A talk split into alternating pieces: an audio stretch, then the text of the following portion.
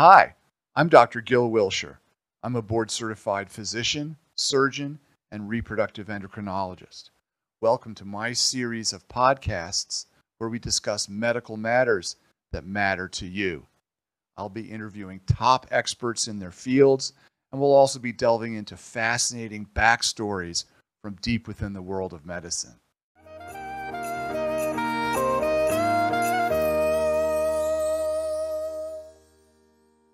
Welcome to the Dr. Gil Show.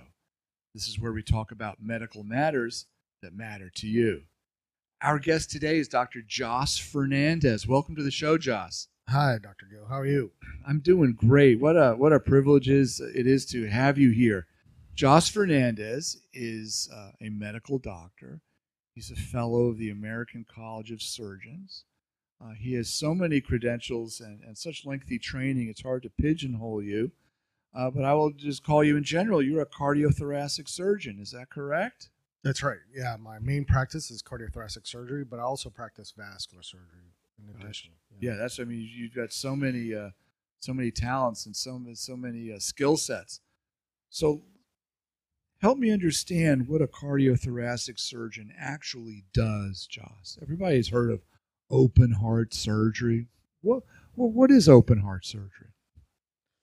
So, cardiac it, it, it's called cardiothoracic surgery because not only vascular peeled away from it a while back now you're starting to see the thoracic part peel away Is that And- kind of like the lung stuff? yeah that means lungs and esophagus And So esophagus you're swallowing is too. thoracic. right so, Okay. so cardiac means you're dealing with the heart uh, the most common operation is when we do bypass you know people talk about triple quadruple bypass Called a cabbage, a coronary artery bypass graft. right so Cabbage. Yeah, so you would take, uh, in general, you take a piece of vein from the leg, or also um, it, it's usually a combination of different tubes that we're taking vein from the leg, an artery from back behind the breastbone, or an artery from the arm.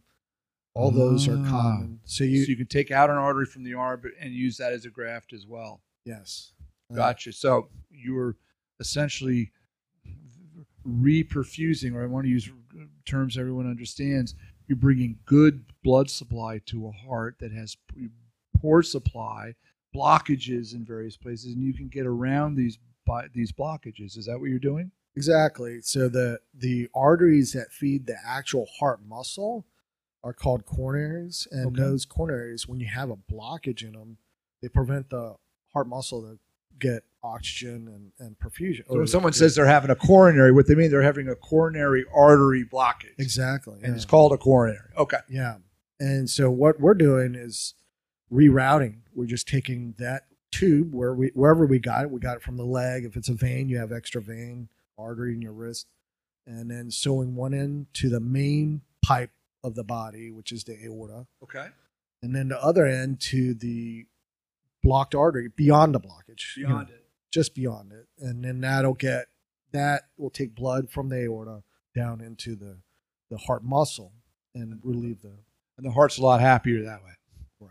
So how do you determine whether you want to, whether an intervention, a cardiologist, one of the cardiologists will thread little tubes up through the groin or whatnot and go and open these blockages with balloons. I believe that's called an angioplasty. when would you do an angioplasty versus a full bypass that you would do?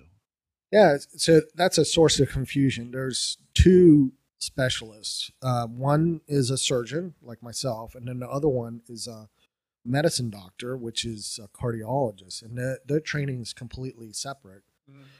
So the cardiologists are able to string wires up into the coronary itself and put in stents, which are little metal cages that prop open the artery They by pop open and open up these partial blockages. yeah. And how about when they put balloons in there? Is that called angioplasty? That's called angioplasty. Usually they're bu- both done at the same time. So you're using a balloon to stretch out the stent, or you're ballooning before you place the stent, or the stent's mounted on a balloon. So would you be when it's when it's too so when would they would you be called in to do something when it's so bad that you can't do it it's it's a bigger blockage Yeah, everybody wants um, catheterization and stent. That's because it's simple, easy. It's an overnight stay. It's a puncture wound in the wrist or the groin, either way. Um, but if there's so many blockages in a lot of places, and if the blockages are especially at the most important artery in the front of the artery called the left anterior descending artery, the LAD, Okay. um, which feeds a lot of the pumping chamber, That's the big feeder.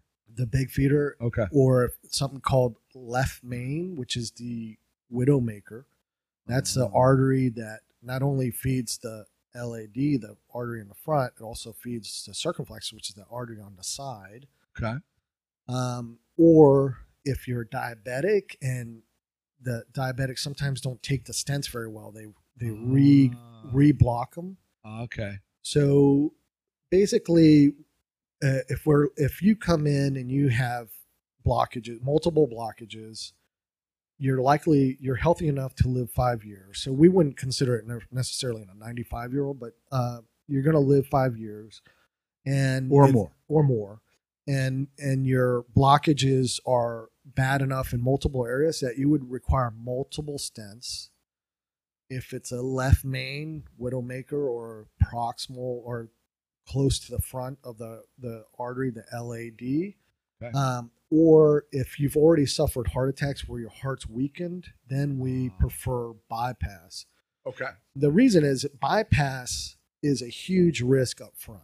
It's open heart surgery, Gotcha. but Oh, now let's say what open heart surgery is. They make an incision in the skin. You take a saw and you go through the breastbone. You cut the breastbone in half, and you you pry it open. You've got these retractors that hold it open and expose the heart and the whole center of the chest. yes, So yeah, that's I can see because that's a big upfront surgery to get there. yes. But then you can do more repair once you're there. you get more blood supply to more parts. You can do a quadruple that get parts to all. You could do five bypasses if you had to, but you'd get blood supply all parts of the heart, and it's more durable, Uh, less likely that you would need further down the road.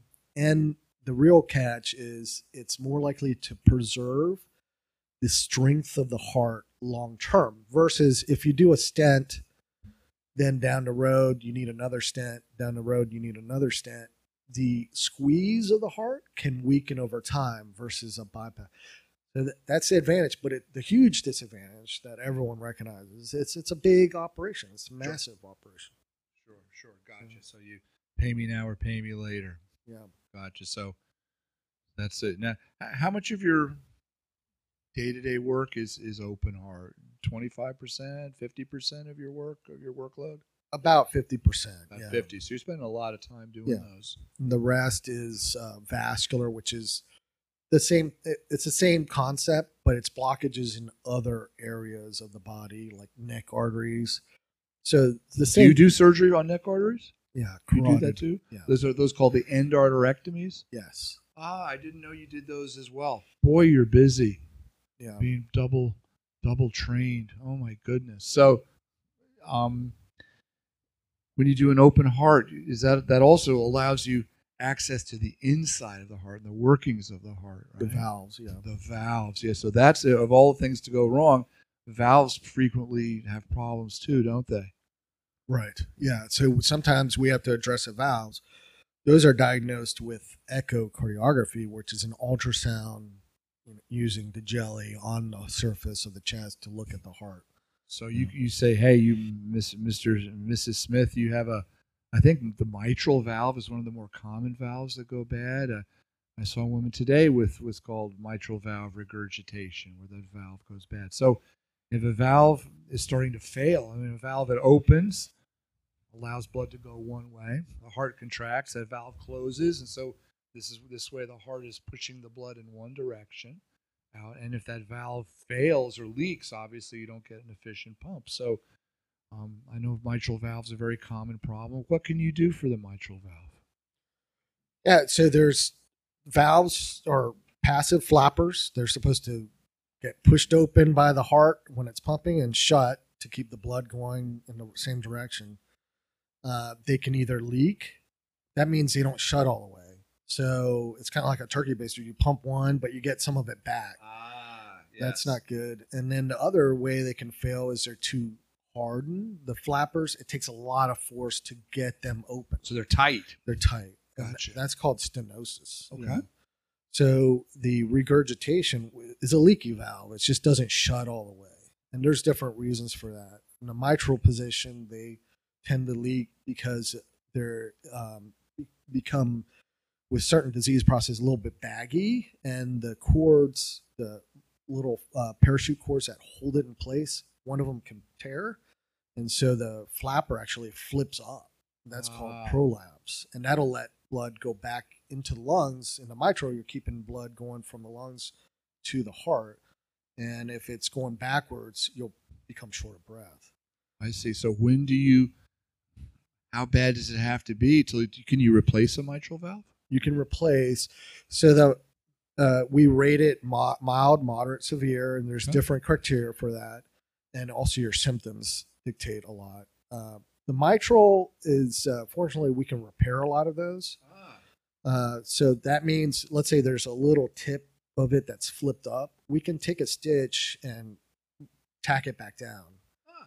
and or if the valve is, the the um, area around the valve has been stretched apart so the fl- the flappers quite don't quite meet Uh-huh. we can take a ring and cinch it down so those flappers meet more Ah, closely Bring them back together, strengthen. Is Yeah. that that's called an annulus? yes and an annuloplasty is when we cinch it down So you can repair a mitral valve. So you don't have to repair that at all. Yeah, our goal is to repair like uh, ninety percent of mitral valves. We're you know mostly realistically it depends on the population. Gotcha. Um, there's uh, certain diseases like rheumatic fever, or you know you have strep throat when you're a kid, and Uh-huh. well, forty years later your valve is destroyed by antibodies, and those become Wow, thick. That long, forty years Oh, after yeah. a childhood infection, Yeah, you can still have symptoms. So you, we're sequelae. We call them side effects. Yeah, side effects. So yeah, you want to. That's why you don't want strep throat for a long time. That's unaddressed with antibiotics. Ah. So that's rheumatic fever. If you've had so in the age of antibiotics, we don't see it as much. But if you're in an area where there's a lot of uh, rheumatic fever and your valves bad, those are really hard to repair. So your percentage of repair will be lower than if you're just using doing um, degenerative valves or valves that are baggy and, and tear. So in order to get in and do a a valve repair, you have to open the chest, this open heart, and I assume you need to stop the heart so you can work on it. So what keeps the blood pumping in the body? Yeah, what keeps them alive? um, the heart lung machine is an amazing invention that made cardiac surgery even possible. And it does what just what it says heart and lung. So the heart does two things. One, it, it pumps, right? So it's a pump, it's a centrifugal, magnetically elevated pump that just uh, turns the blood. Um, and, and there are problems with that because you're destroying blood if you're mechanically compressing it and So the longer you're on the machine, the more it, it chews up the blood. chews up cells, the blood. Yeah. Gotcha. So you don't want to be on it too long. Uh, then the other thing that is intimately associated with the heart is the lungs. So we're not able to isolate just the heart and work on the heart by itself. We have to isolate the heart and lungs. You have to keep oxygen coming into, so you have to pump the blood and keep the, it oxygenated. Yes. So the the oh. machine has an a artificial lung that where the blood gets pushed through it, and they literally pipe oxygen through these fibers that Oh my goodness. are transferred. So you see, on one end of the tube, it's bla dark blood, deoxygenated. On the other end, it's bright red blood. Comes out bright red. Yeah. Wow. So that's a whole world unto itself. The heart lung machine. There's perfusionists. There's people that spend their lives Specialists, yeah. specializing just in keeping that heart lung machine going. Now, on the other side of the heart, where it's the, uh, the part of the heart that pumps blood through the lungs doesn't have to pump as hard, but the side of the heart that pumps to the body, that's the strong high pressure side, right? Yes. So there's two. Are there two valves on that side that can go bad?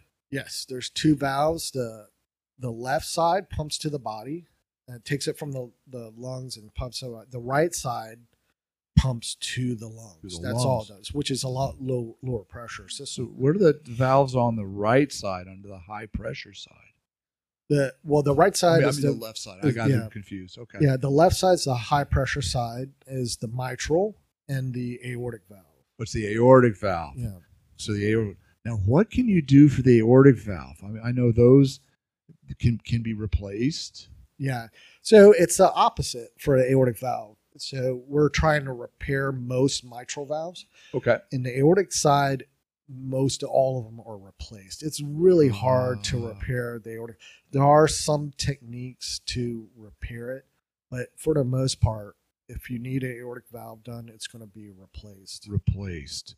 Now, in the old days of the open heart surgery, you'd have your your choice. I guess you still have your choice of various valves. Are there artificial valves? And I know there's a maybe a pig valve. Can you tell us the difference between them, please? Yeah, there's two categories of valves. The metal valve is also called mechanical. The metal mechanical valves are nice because they last a long time 20, 30 years. Uh, in fact, I took out a um, one of the ball, cha- uh, they used to be ball cage valves. Yeah, I've seen it. It's a cage where the ball the ball literally Yeah. floats around in the cage. Yeah, up and it looks like uh, something you would see on like your dishwasher or yeah, or your toilet. Yeah. sure. Uh, the uh, so I took one out that was 44 years old. Oh my goodness! was it all crusty and stuff? It looked still looked It pretty looked good. amazing. It Wow. looked amazing, yeah. Uh, but that was we published that. Um, uh, so the mechanicals are long lasting. The two disadvantages, major disadvantage, you have to be on blood thinner and Forever. forever, Ah. forever. And there have been some advances. There's a new valve that doesn't require as much blood thinner, but you still have to be on blood thinner. And there's been two trials looking at the new types of blood thinners where you don't have to check your blood level. Yeah, the pills you see on TV. Yeah, those Yeah. both failed. So so you have to be on the old rat poison the warfarin, warfarin or Coumadin. Or Yes. Coumadin as it's called. But yeah, the There yeah, are there are Coumadin clinics, in fact, where they just check people's uh, how long that their clotting has been lengthened. yes. We call it thinning, but we're actually lengthening or lowering the clotting potential of the blood. Yeah. So you have artificial valves. You know what? Tell me about what are these pig valves they've had for years? So the the other category is tissue valve, and a tissue valve is uh, for the most part right now is just pig or cow or cow. or cow. We have both, um, and uh, those are nice. Well, let me back up. One other bad thing about mechanical valves is Uh-huh. they they make a noise. They do. They click They click all forever. forever. Well, so the patient stops hearing it. Their brain shuts it off, but their partner Ah. hears it forever. So in- you have to sleep next to a person who clicks. Yeah, it's like an old clock on the wall where it's just like that second hand. It's just like tick, tick, ticking. Yeah, and uh, partner hears it forever. But But some the reason, person, but the, the person with it stops hearing it. first, yeah, it's the weirdest thing. Their brain just shuts it off. Yeah, I didn't know that. yeah. So like after a couple years, you're like, "Do you hear it?" It's like, "I don't hear anything," and the wife is like, "Oh yeah, Oh, I hear it." I got to sleep on the couch. I got a separate bedroom now. I'm just waiting for it to stop clicking. You know, so you're in trouble if it stops. But so you can make this valve. Now, the aortic valve, let me say this again, is the valve that shuts off out of the heart into the aorta. So this is under high pressure. This, this super is, high pressure. This yeah. is super high pressure. This is what keeps your blood pressure going Right. it shuts the blood off uh, at the aorta going up. Yeah, there. that's the highest pressure in the body. So the tissue valves don't click. They're pliable. They're made out of cow or pig, um, and uh, they don't require blood thinner. They just an aspirin, uh, baby aspirin is enough. So the the downside is durability. They don't. They're not as durable. So they're probably 12 to 15 years if we're being honest now uh, uh, you know if you're looking at the data and we're like well who actually had to get a new valve or something like that you might be able to extend that over 15 years but 12 to 15 years is about right Gotcha. the the downside is the younger you are the less durable less long lasting the tissues for some reason younger people chew up valves faster they calcify them Huh. so the older you are, they last longer. It's the opposite of what you want. So I see. I see. And to do a total valve replacement requires this open heart surgery. Now, a couple, maybe a few years ago, they built a whole new wing on the operating in the operating suite here at the hospital uh, for you and your partner Richard Millett. And I believe it was designed for you to do this fancy new procedure where you can get around the open heart surgery to replace the aortic valve. Would you tell us about this amazing technology that you uh, now perform? Yeah, so that's uh, it's revolutionized uh, aortic valve surgery by far and away, and it's called TAVR, T A V R, trans aortic valve replacement. And so what that is is the valve is crimped. It's mounted on a stent, like just like the stent we talked about for the coronaries, but much bigger. It's a way. It's the size of your pinky finger, and it's crimped down. And what we do is we place the valve over a wire that's been placed inside the heart All right, so you thread. Does this go through the groin? through the groin. through the groin. So you thread up, and I got to tell you, folks, what this suite looks like. It's got all these X-rays and TVs and Yeah. technicians and rooms and wires, and it's it's just it's a whole elaborate construction here for this primarily for this one procedure. So through Yeah. the groin, you will thread a wire up into the heart. Now, how do you get the wire? I guess you have to go up the aorta and then down Up the into aorta valve? and across the valve with a wire. You just poke around until you get through the valve Okay. between the flappers. You're not you're not going through the flappers, but between the Okay. flap where the hole is. And then you have a wire. We use a rigid wire. Now, is this per- person's not on a heart lung machine? No, You're they can be this- awake. Yeah. They can even be awake, so their Yeah. heart is beating while you're doing yes. this. Yes. That's a huge advantage. Yeah. Amazing. So the patient is maybe sedated a little bit. Sedated. Yeah. Okay, so you thread a wire up through the groin, up the aorta, this major artery. Over there's an arch, Mhm. and then you get the wire to come down. Then you get through the valve. Through the valve. Then what do you do? Then we, in general, all we have to do is go up with the valve that's mounted on a stent.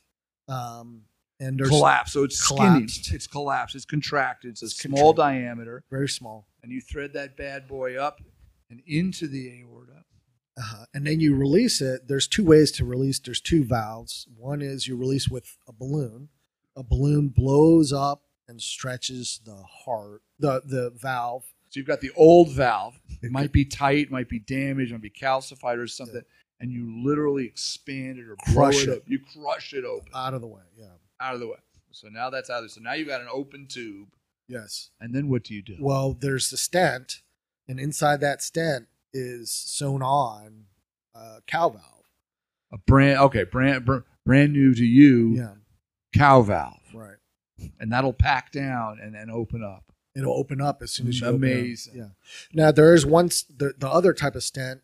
Uh, you don't use a balloon. You just extrude it out of the cat. It's trying to open up by itself because of the warm blood, and you just pull the catheter and it extrudes out. So you don't have to use a balloon. It opens itself, so it makes a tight fit.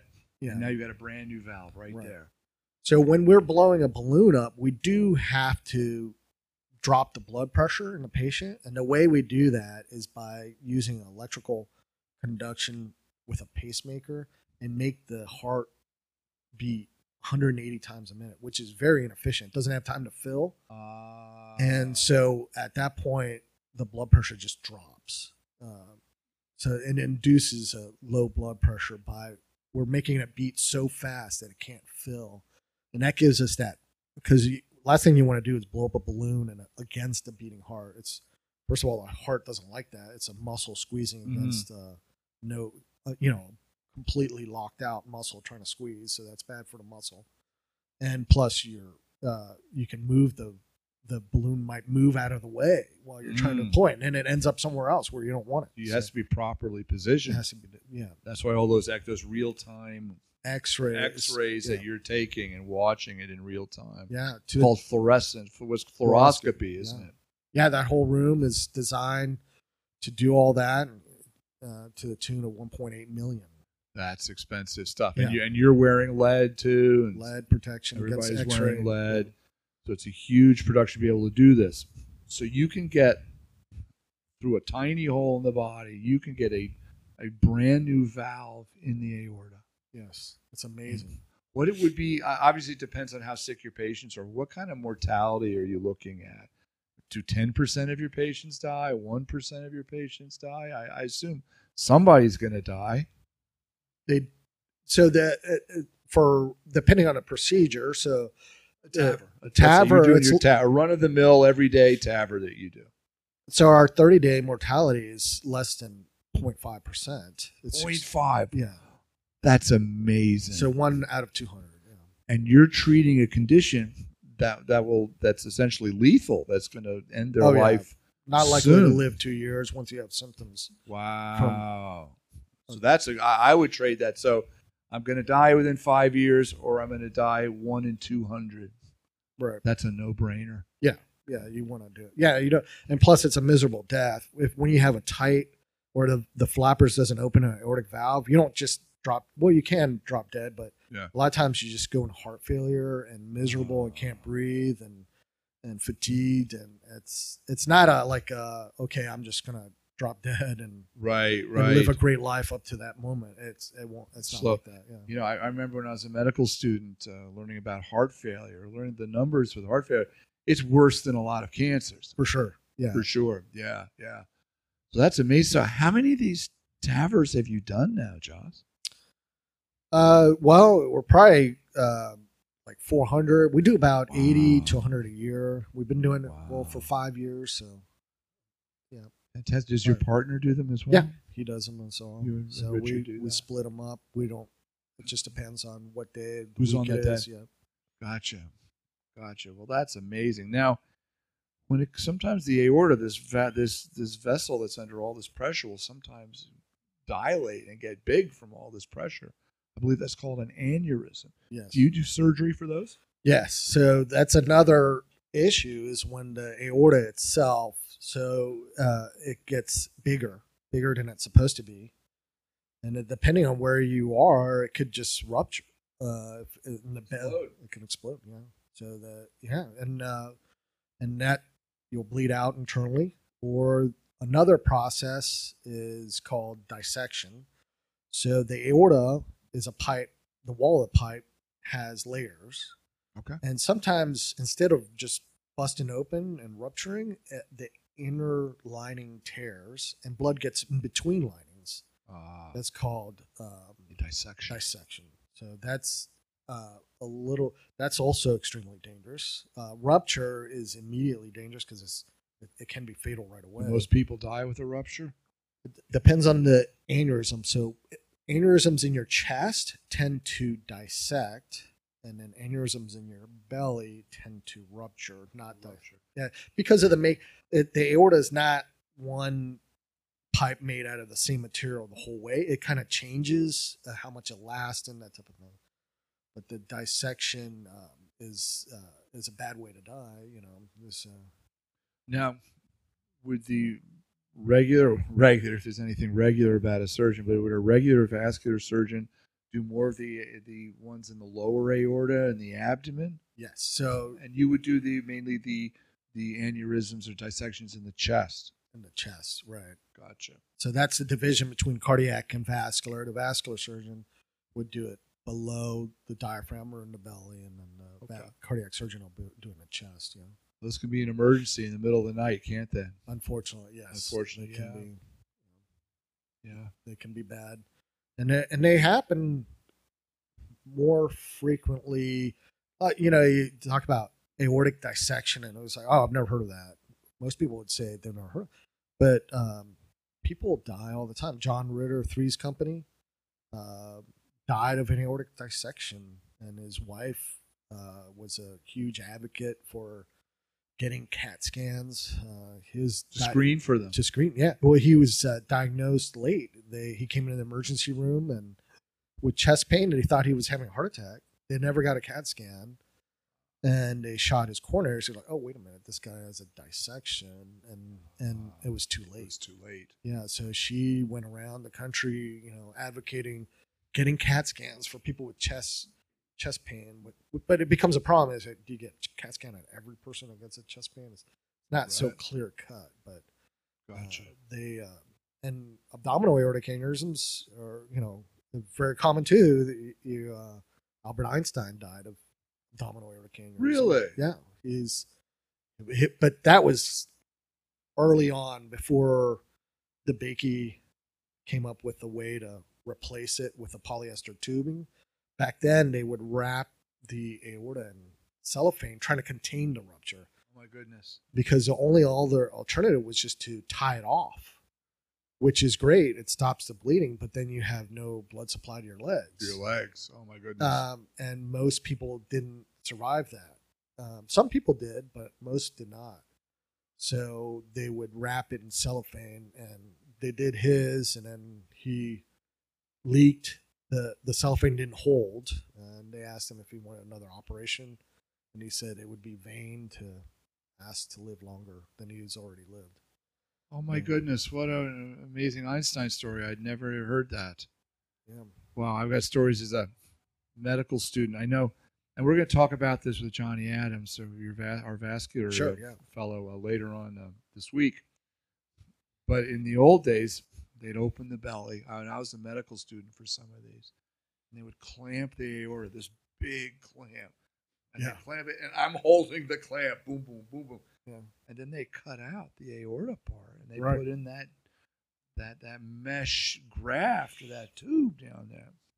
I have never seen so much blood in my life. Oh my god, the belly just fills up, and I'm holding this thing, and surgeon is sweating and It's all of it. cursing. Yeah, yeah. Oh my goodness, I'll never forget it. Yeah, and and so in the chest, it's usually not ruptured because if it pops, ruptures, dead. You're dead. You're not. You're not going to make it to them.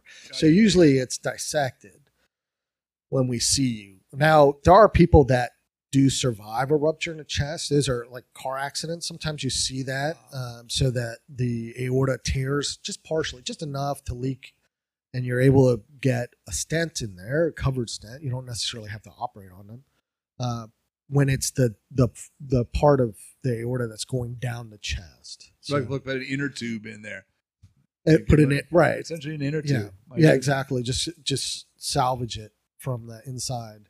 Uh, so that's a common way to die from um, uh, a car accident. A blunt force trauma. Sudden deceleration. So you're traveling along 50 miles an hour, and then all of a sudden you stop On the steering wheel. on the steering wheel. Right. Well, not uh, uh, your heart keeps going because the heart's just hanging in there. Yeah. So that shears. Yeah, so it shears, right? And uh, and part of the aorta, and the aorta, the term aorta means hanger, like so, something's hanging. So it's the hanger of the heart. Ah. Yeah, the it's hanging the heart, holding the heart. So you can lift the heart up, but the aorta, just the first part's lifting up.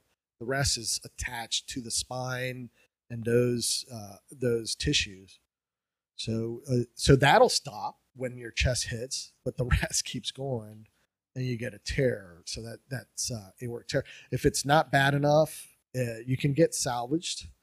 If you're Princess Diana, uh, you're not. And then so she had a tear between the attachment of the aorta and the pulmonary artery. There's a fetal attachment there that tore, and that's that's what cost her her life from that sudden deceleration injury from a car accident. Yeah. Oh, I've learned about Einstein and Princess Di here. Yeah. Wow, this is this is fascinating stuff.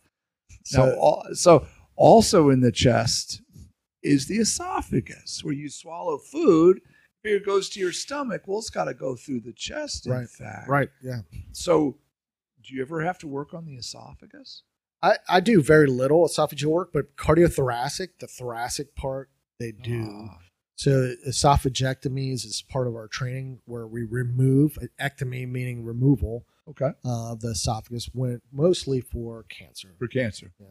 And those are cancers that happen when in the United States it's mostly because of acid from your stomach going up into esophagus. Is burning it for years. Yes. And then those cells transform and become cancerous cells. Is that the Barrett? exactly That's Barrett's Barrett. esophagus? so you can actually work on that.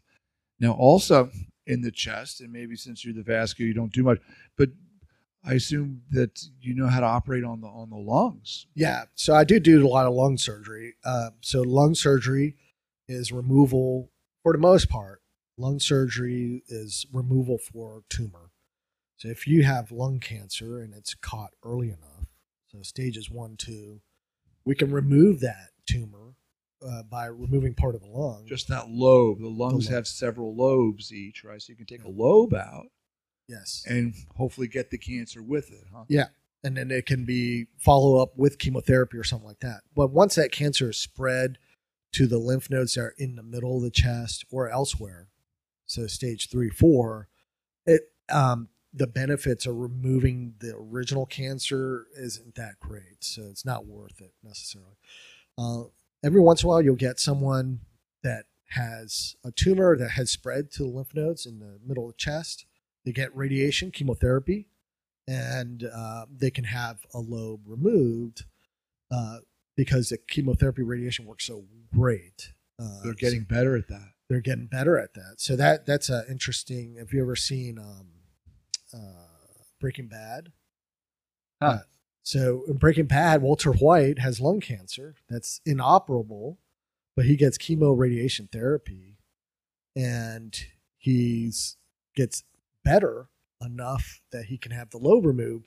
But there's some confusion because he looks at his scan and it looks terrible, but it's radiation, not the Ah. tumor, and so he actually ultimately gets uh, his lung resected and does well from that. So that's why he lived so long during that uh, Ah. episode. They, bought him, so you know, a lung metastatic lung cancer is two year, fifteen percent survival. Uh-huh. Um, so he's uh, he bought time. They kept him alive for more series, I guess. And we also have another. Uh, it's a plug for another one of our episodes. We're going to be interviewing uh, one of our oncologists here on staff, talking about the amazing advances going on in uh, treatment of uh, of cancers and the, the biologicals. And now that they're understanding the uh, the mechanisms and the pathways and the receptors and the genetics, that uh, hopefully they'll work hand in hand with you to make lung cancer less uh, less mortal. Absolutely. The immune therapy, immunotherapy instead of chemotherapy, immunotherapy, where you use your own immune system to fight, has changed all the rules. It's all the rules. uh, it's amazing, amazing. We're going to be talking to Dr. Umar Ramadas about that in the Yeah. coming weeks. I'm really looking forward to that. Very exciting. Um, now, you also, I believe, put pacemakers in the heart. We do uh, cardiology mostly does the pacemakers. You don't we do as many pacemakers as they do. Uh, so no, not as many as they do. There's a electrophysiology is a specialty within cardiology that does just pacemakers. So those guys put most of what can happen is they can't get the pacemakers through the vein. So pacemakers are a pocket under the skin. It's a computer, Okay. very much so, um, with wires connecting to the heart. And the way they get to the heart is through the vein of the arm going down into the heart. And uh, those wires are really a problem. They can get infected, they can break, um, they have trouble getting the wires in. So every once in a while, they'll call us to sew in a wire to the outside of the heart. So we'll make a small hole in your chest and Okay. take some stitches and sew it right onto the heart. Okay. Uh, Whereas normally those wires go on the inside, inside of the heart. of the vein, They'll yeah. thread up through. They'll go into the heart. You know, they've got a little little corkscrew Screws, there yeah. and Yeah. attach it to the inside of the heart. But you can attach it to the outside too, huh? yeah so they'll call us to attach it to the outside that's pretty much uh, I mean, there's probably a few cardiac surgeons in the world that do pacemakers still in other countries but not here in the us now all of that may be going away because uh, the new and that'd be interesting episode for you is the pacemakers that don't have wires. They're just little computers that you put into the heart directly. Leadless. No no lead. Those are that's revolutionizing So it's going to go like in the heart muscle. They insert it in the heart, in the heart muscle and it's got its own little computer, and it Yeah. controls the the beating yes patterns. Yes, and you can put Oh. one in one side of the heart, one part of the heart, the other one in another part of the heart, and they'll communicate by Bluetooth to each other. oh, uh, it, it's crazy. It's You've heard of blue snarfing when they take, you know, you go by somebody and they take your uh, address book, right? And they could, they could snarf you and actually They can change your. take your address book. take Oh, your- great. yeah, yeah, Wow, yeah, no yeah, one yeah, find yeah. anything. I don't have a life. I'm a, I'm a cardiac surgeon. Yeah, I'm not worried. Well, But- that's amazing. Amazing stuff. So, are there any other procedures or surgeries you do in the chest um, that that our audience would want to know about that I haven't covered? Have we? Uh, have we? We did cabbages. We've done valves. We've done lung cancer. Yeah, uh, no, those are the, like the the bulk of the surgeries. Or your Uh, bread and butter. That's what That's a bread and butter. keeps you um, busy. Yeah, those are that's the majority of our surgery is going to be that. There's either valves. There's two valves on the right side, tricuspid and pulmonary valves. We do some operations on the tricuspid valves. So Can you fix those too, or do you ever replace a tricuspid? we yeah replacing the tricuspid is a problem because it it can clot off very easily because of low flow through the right side or it's in, it's or low pressure, and that's yeah. deep in the middle of the heart. yeah it? and it's all vein venous flow so it's not high pressure kind of washing the the the valve through Ah, so we tend to try to repair those also you can repair those. yeah Yeah. for the most part they can be repaired except for uh, unless they're chewed away by endocarditis which is infection of the valves of the heart so Do you see much endocarditis anymore? We do, you know what? Um, with uh, meth users and that type of thing, we do see them. It's amazing. You would think that people don't inject dirty needles, but they do. They do. So when you inject a bacteria, a dirty substance into your vein, it can go to your heart Yes. and damage your heart. Yeah. Yeah. It's an awful thing. Yeah. Now, I know there are specialists that do pediatric that work on small baby hearts. I know there are specialists that deal with what are called congenital anomalies. The, a person can be born with an abnormally shaped or routed or flipped, inverted heart.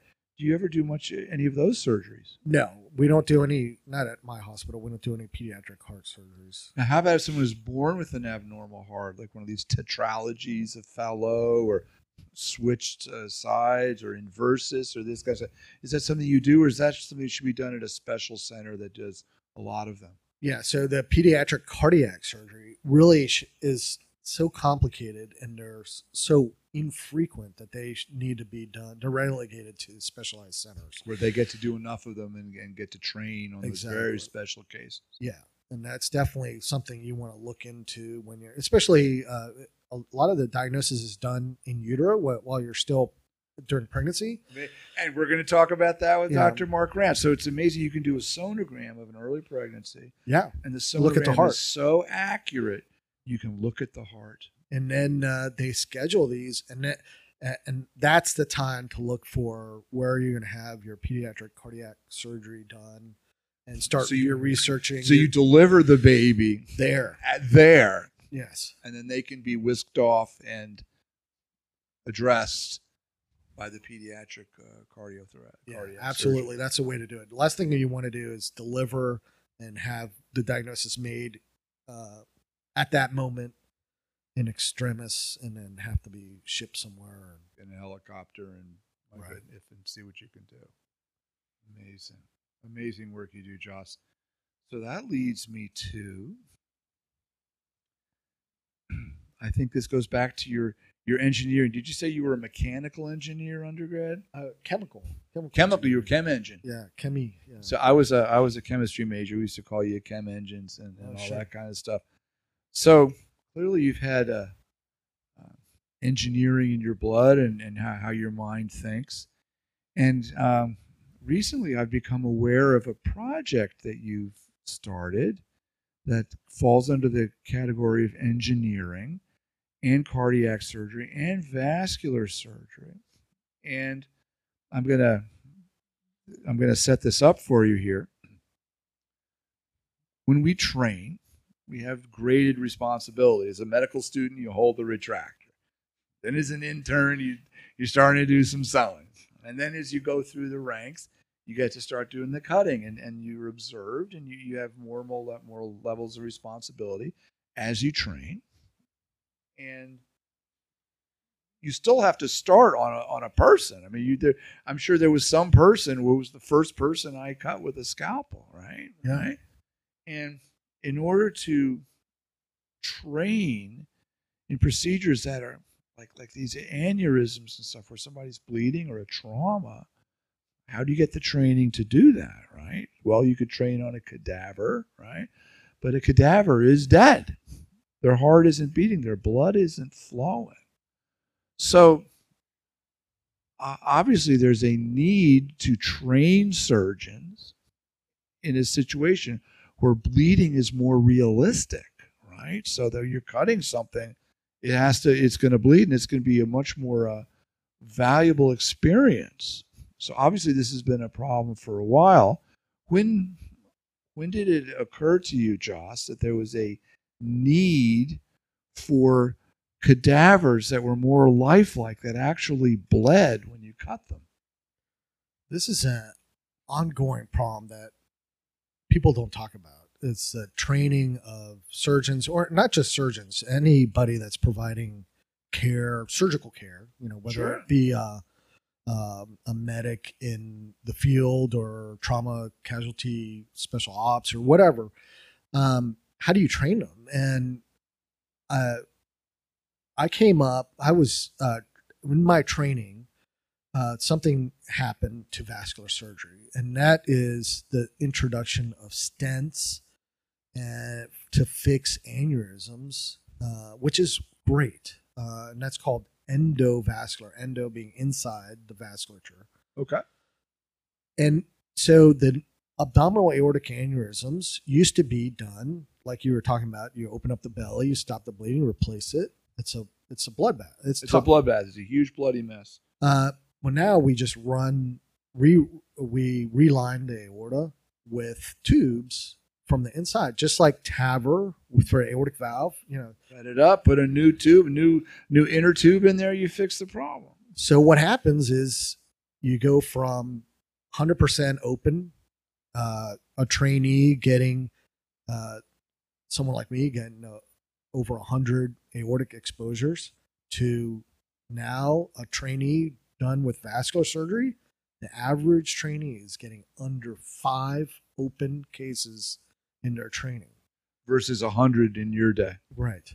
Wow. So now you're asking this person to perform open heart, open aortic surgery because you still need it. It's not like it's gone.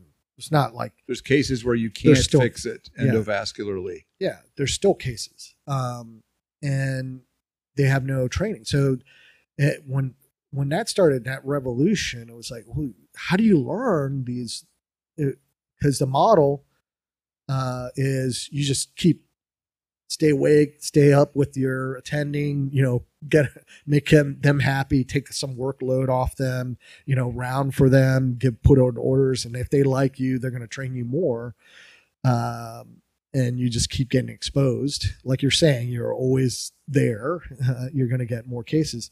Has completely changed. Now it's maximum 80 hours a week. Uh, people have to go home. They have family life. They're not the number of cases aren't there. Uh, there's other issues. You know, people are expecting better outcomes, so they, they don't want trainees working on them. Uh, and How are they going to learn? How do you learn? How do you learn? Yeah. And I, and I tell people, I, learning surgery, the hardest part of learning surgery is getting to do it. You don't. It's like saying, uh, you, "Hey, you want to learn the violin? Sure, okay. Oh, okay. Well, you can't touch the violin. Uh, You can't practice. book, right? You can read about it. You can watch videos. Yeah, videos. YouTube it. All right. but the only time you're going to play the violin is during an actual concert. How well would that? That wouldn't go well. That wouldn't go well. But that's surgery. That's what we do, yeah. right? You're not allowed to practice it. Um, so Yeah, there's surgeries I do that the new trainees have zero experience on. there, no the, micro, the microsurgeries I do, there's no very little training going on nowadays. so how do you how do you learn that? That's it's How? crazy. That, so It- there's- that- what happens is there's these special centers. There's, there's only a handful of places that still do it. yeah, So you've got this problem in surgery, Joss, where there's getting less less and less hands on, less and less time. You know, pilots are rated by the hours, right? right. Yeah, we don't have that. Yeah, we Right? don't have that. Right? So, so you, when did it occur to you that there was this need for realistic surgical training models, or, or, or, or I don't even know what you'd call them. Well, Um, it's a it's a model. Uh, you know, pilots have uh, flight simulators that they, Right. they can put in hours. okay. and it, and it's extremely similar. But in medicine and surgery, we don't have a flight simulator. So if you look at the industry, it's it's a billion dollar simulation industry, but it it's diverse in that there is no one simulator, and the reason is there's not a good simulator. So I mean, in medicine, it's a billion dollar industry. oh, in medicine, yeah. So, when did it occur to you, Joss, that you could make a better mousetrap? That you that you could contribute to this field? So it was uh it I was influenced by my mentor in Tennessee, Dr. Ed Garrett, who I just happened to be talking to and he said, "You know what? I have a patent on uh putting fluid into a cadaver to trial devices on." And I was like, "Well, really? Let me read this patent." And I just read it and I was like, "Oh, this is fascinating. Why don't we use this all the time? I don't understand. This is a Right. great model." and that's when kind of the light click that this is something that could really get us to where we need. It, it, it you know if you look at the history of of anatomy and you know back in Galen you're talking about uh 800s all that they were they would study animals and they would do animal experimentation and extrapolate what human anatomy was and they'd get all these things wrong. And then it wasn't until Da Vinci and all those guys started doing Yeah. human anatomy that we actually learned something. So I was like, this is like Back to the Future. We just like stop doing animal because there there are animal you know people practice on animals, but it's Sure, in medical same. school, we practice on dogs and pigs and Yeah. living. Yeah. So there's ethical reasons and anatomic reasons not to do that. So the other camp said animals, do live animals. That's how that's the answer. So and um and I said, in my mind, no, let's reanimate human cadavers and go that way. You get true anatomy. It's a lot more closer. So you recognize an unmet need. Right. It, That's it- the it- key it's against the to grain. though. success. everybody at that time said animals or computer simulations like virtual reality Ah. that that's the only two answers and I, no there's a third You said there's a third way. yeah reanimated humans Oh my goodness, this sounds like Frankenstein. I love it. I it's a love it. little i mean so, it's a you- little so, like so, so your mentor or your, your colleague here had this patent, yes but, and but it wasn't enough. It wasn't complete. it doesn't work Uh, so ah, so when there's you, an unmet need. Right. So you put water or saline or whatever, pick whatever fluid you want into a dead person. Uh, it doesn't work. They bloat. It's like a It seeps. Excuse It me. It seeps into the body yes. and doesn't provide a realistic blood flow. Right. So it was uh um so capillaries are the smallest blood vessels, right? And that's where the oxygen gets transferred to the tissue. And until I started looking into this, I thought capillaries were waterproof. You know, of course, blood or Ah. blood proof. They don't seep out, right? Ah, why? Why would they seep out? That doesn't make sense. Well, they, They, do- have to seep out because that's how you get exchange. and they have to be tissue. the cells have to be alive Ah. to maintain the fluid because they have between them they have junctions that are maintained by enzymes and proteins it that- has to be that alive. has to be alive. As So soon once as it you're dies, dead, that you lose that, and these capillaries become leaky. leaky. So salt water will not. You can't pump salt water through a body. No, Add some food coloring and call it a, a realistic uh, model. or blood for that matter. So we- I used to get blood, human blood that was expired from the Red Cross, and pump it into cadavers, assuming oh, it's if I pump blood, it won't leak. Oh, it leaked like crazy. So all of that has to stay in the capillaries. But when you're dead, so when you get take a hit to your whatever and you get swelling, well, that's a natural default state of capillaries from damage. Ah. It's not your body's actively making. No, that's how they become when It's they become damaged. bruise and a Yeah. damage swelling. Okay. So this is an unbelievable. So you cannot pump water through a cadaver. It, as fast as you pump it in, it just swell. It won't. It won't circulate. So You can't, have, pressure. do any any lengthy surgery, any realistic no, surgical scenario it's by just pumping a red watery fluid through the body, nor can you pump regular expired blood. no. It won't work. Yeah. So, Joss, what what light bulb went off in your mind to think, hey, maybe I can solve this problem?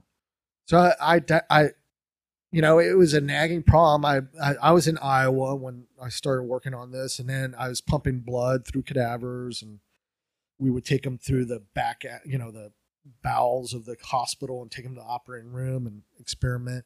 And it, and then I moved here to Columbia, Missouri, and, I, and it, it was a nagging. It's like this problem that kept nagging me. It would not go away.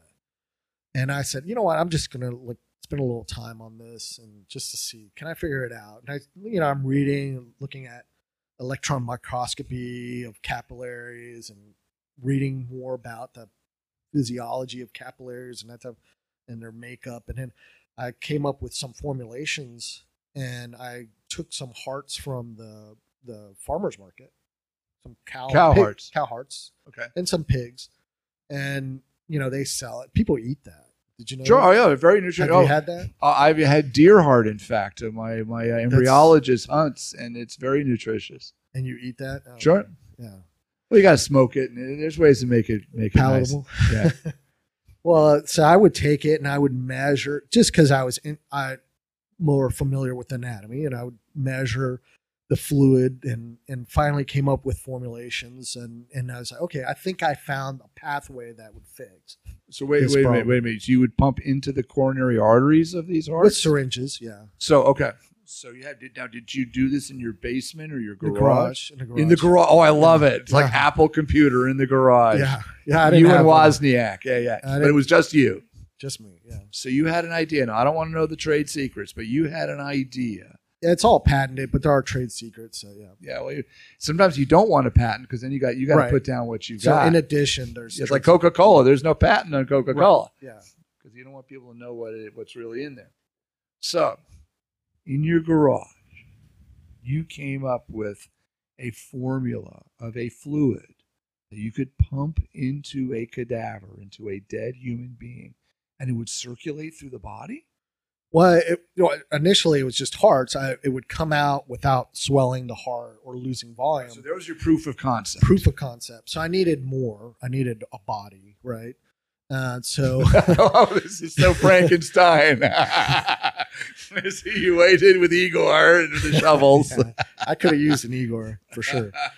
So I went to the Humane Society and they put dogs down, like these. Oh yeah, Pit fresh bulls. kill- right? Yeah, Yeah, yeah. just with medicine, so they're not injured. Right, they yeah. euthanized, usually with uh, pentobarbital or something like that. Sure. Um, and they, uh, so I asked him, I was like, hey, what do you do with these dogs that you put down? And they're- they're unclaimed. And, oh, we throw them back in a freezer. And I was like, do you mind? Can I cut in, please? Can I have your dance? and they're like, no, Can I dance with you a date? go right away, go right ahead. And uh, so I went back in their freezer and, you know, you don't want a Chihuahua because those are too small to operate on, but there's some Right. pit bulls, a Great Dane, you know, some bigger dogs. And I would throw them, they're frozen hard. Uh, and I'd throw them in a. That didn't damage the vessels. You could still free. You can freeze thaw them. It does degrade the quality of the simulation. You, you want uh, that we learned later, but Okay. but at this time, uh, the problem was they put these dogs down kind of randomly, and it was hard for me. The timing was off. You get a fresh, a fresh carcass. Yeah. Now I I naturally would love a fresh carcass, and it, you know the first of the the first um, experimentations with reanimation. Uh, you know the most famous one. You have the kites and the the uh, the uh, the uh, lightning? electricity, right? So galvanism, gal, Love it. uh, Galvi was, yeah, you know, there's two, there's a, there, in uh, like this is late 17, eight, eight, it's like 1790s, 1780s. There are two school thoughts. There's Volta, who who said you can make electricity from chemistry, and he, in, he invented the first cell, and then hence we have volts, right? Okay. And then there's Galvi, an Italian guy, who said, no, bodies have their own electricity, this mysterious electricity. And he was making, he would make a, frog leg twitch uh, by touching, you know, the brass on the frog. And Volta is like, well, no, you're creating a battery and creating electrostatic electricity.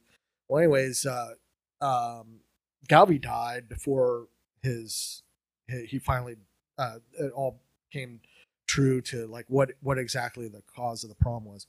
But his nephew kept going with the experimentation. So like in early 1800s, really early, the first decade, he arranged for a 20 something year old uh, murderer, uh, some guy who had drowned his wife, to be hung till death and then immediately taken to the operating theater. Huh. And he applied electricity and made the eyes open and, and made things twitch and trying to prove that there is some electricity that functions to, to in your body. Anyway, so th- based on those experiments, yeah, my ideal situation was you euthanize the dog. I immediately take the dog while it's still warm and take him to, but from a logistics point of view, it was just impossible. So I. I went away. I never got Galvani's nephew's Ah. opportunity to take a, a immediate death, fresh Yeah, yeah, yeah, fresh death. So so uh, we thought I thawed it and operated on it, and then so it was a whole body. Now it's a totally different situation because you're looking at the bowels. One of the the intestines tend to swell the most of any part of the body. And so that was my big concern is okay, maybe the heart doesn't swell because it's muscle, but the bowels will swell for sure. Okay. And so I pumped it and it didn't swell. So I pumped it for like four hours Oh, in my garage. It didn't swell. Eureka. Yeah, That's your like, eureka moment. Yeah, it works. So then we uh, uh, started looking into pumps, and I, you know, it was a well, I need a good pump to simulate the heart. So we started making our own pumps, um, and then the tubing system. How do you do that? And there's some patents with that, and so it, it became more complicated. But uh, we eventually got to the point where we went to a human and performed that human, not in my house, but in a bio skills lab. So so so now it's starting to get real. it started getting real. Yeah. So now we were trying to scale it. And uh, one of the the lowest hanging fruit for me was the military because they go through it, it's hard to say, but maybe thirty thousand pigs and goats and animals To train their surgeons. train their surgeons or even uh, operators that are in the field. their And medics and whatnot. Medics, Wow. yeah. So That's the a huge need. huge need and so the number one survivable so survivable injury if you get shot in the head you're not going to survive right Right. or if you get sh- a blast to the chest you're not likely to so we're talking survival things are extremity injuries or junk you know groin injuries where it's hard to put a tourniquet on Right, right. so those are the survival injuries well they're practicing survivable injuries on animals Is- does that that made no The sense to anatomy's not right. it's not right. It's like, okay, you're what? It, like, You're way off. The artery's not going to Yeah. be there. it's like Emperor's New Clothes. I was like, Yeah. okay, I get what you're practicing, but you're got way off anatomy. It's like, that makes no sense. Right. But there's a tradition of that, of using animals. So we introduced uh, the human cadaver and we would put it out. Some of our first experiments were out in the desert and we would just hook them up to a, a pump on a battery and they would go rescue it in a helicopter the para, parajumpers pjs which are the air force special ops guys and bring it back and operate and all that and so we got a lot of experience pumping whole cadavers that way Wow. So you've actually been working with the military. Now, did you have to enter a competition with some other are some other people trying to do this? Some other entrepreneurs? So there is. There were a couple people. Um, so the German military had a competition to, you know, worldwide. How we, how do we get? We want the best model for perfusion, and so we Okay. went to Berlin and we participated. You, you and who? Do you have some uh, some business partners? we have business partners and technicians that work with me. So yeah, unfortunately, you know, with my schedule, it's hard for me to go all these labs. So I have Sure. all these wonderful technicians that learn the techniques and are able to apply it without me being there.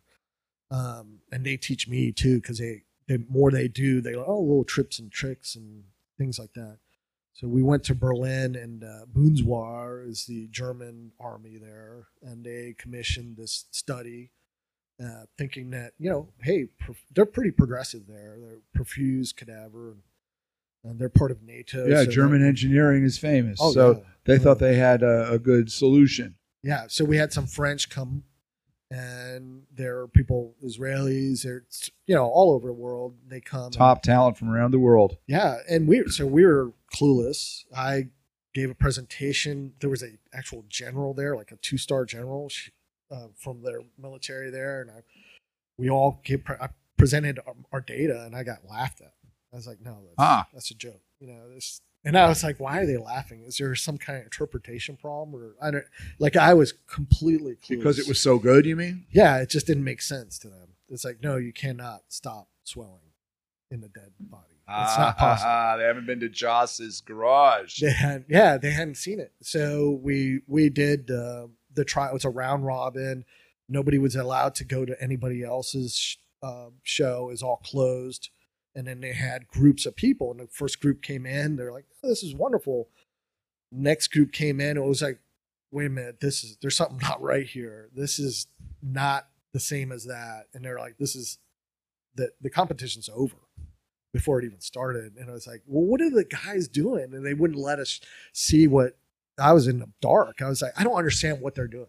Right. But you know, and it, finally at the end of the competition, I was like, I talked to the other competitors, and they were stuck on water and fluid, and they had all these crazy concoctions. They hadn't figured out the swelling yet, so that changed everything. And we were able to generate. We can generate pressures and two hundred. So let's fin- fin- finish the thing. So you left that competition the winner, yeah, it hands was, down. there was no competition. you you uh, won. You yeah. solved the problem. You you kicked everyone's butt yeah from around the world. the other guys were worried about the pump and other issues. They hadn't addressed the main issue. So And you've addressed the main issue. the yeah. So now you are on the cusp of, or not on the cusp, but in the process of developing this technology so that medical professionals can train on truly bleeding. What was the term you used? Cadaver, re, not reanimated, on It's- re, revitalized. What was the word you used?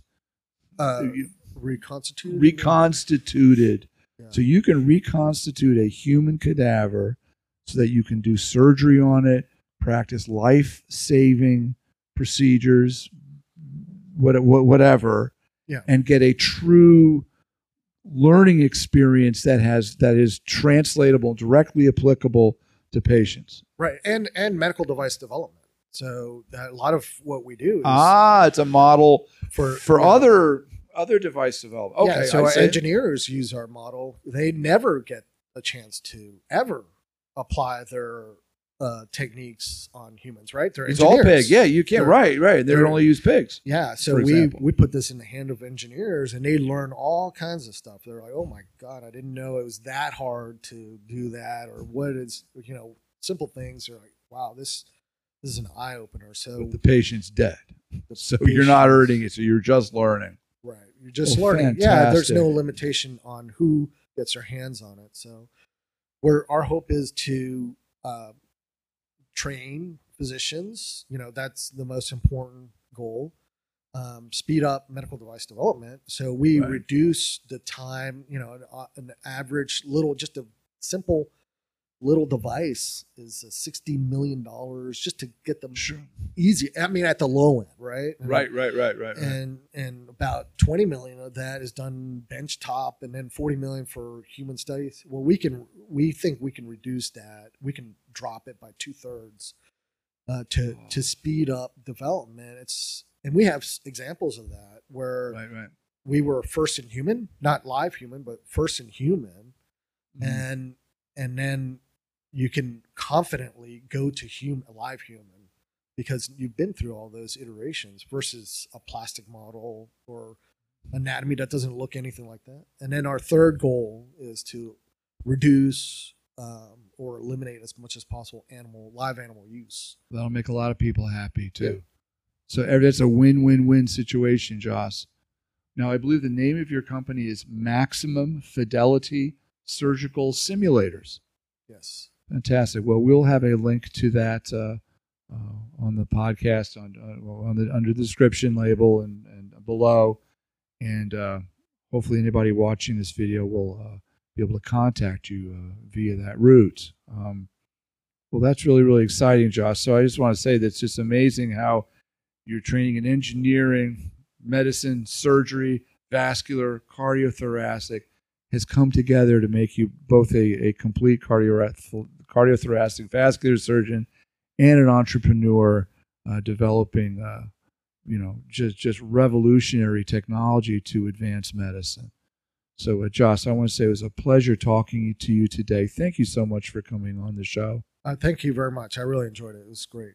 What a pleasure. Thanks for doing this. These are great shows. So my pleasure, Joss. Once again, thank you so much. okay. Wish you all the best. Thank you.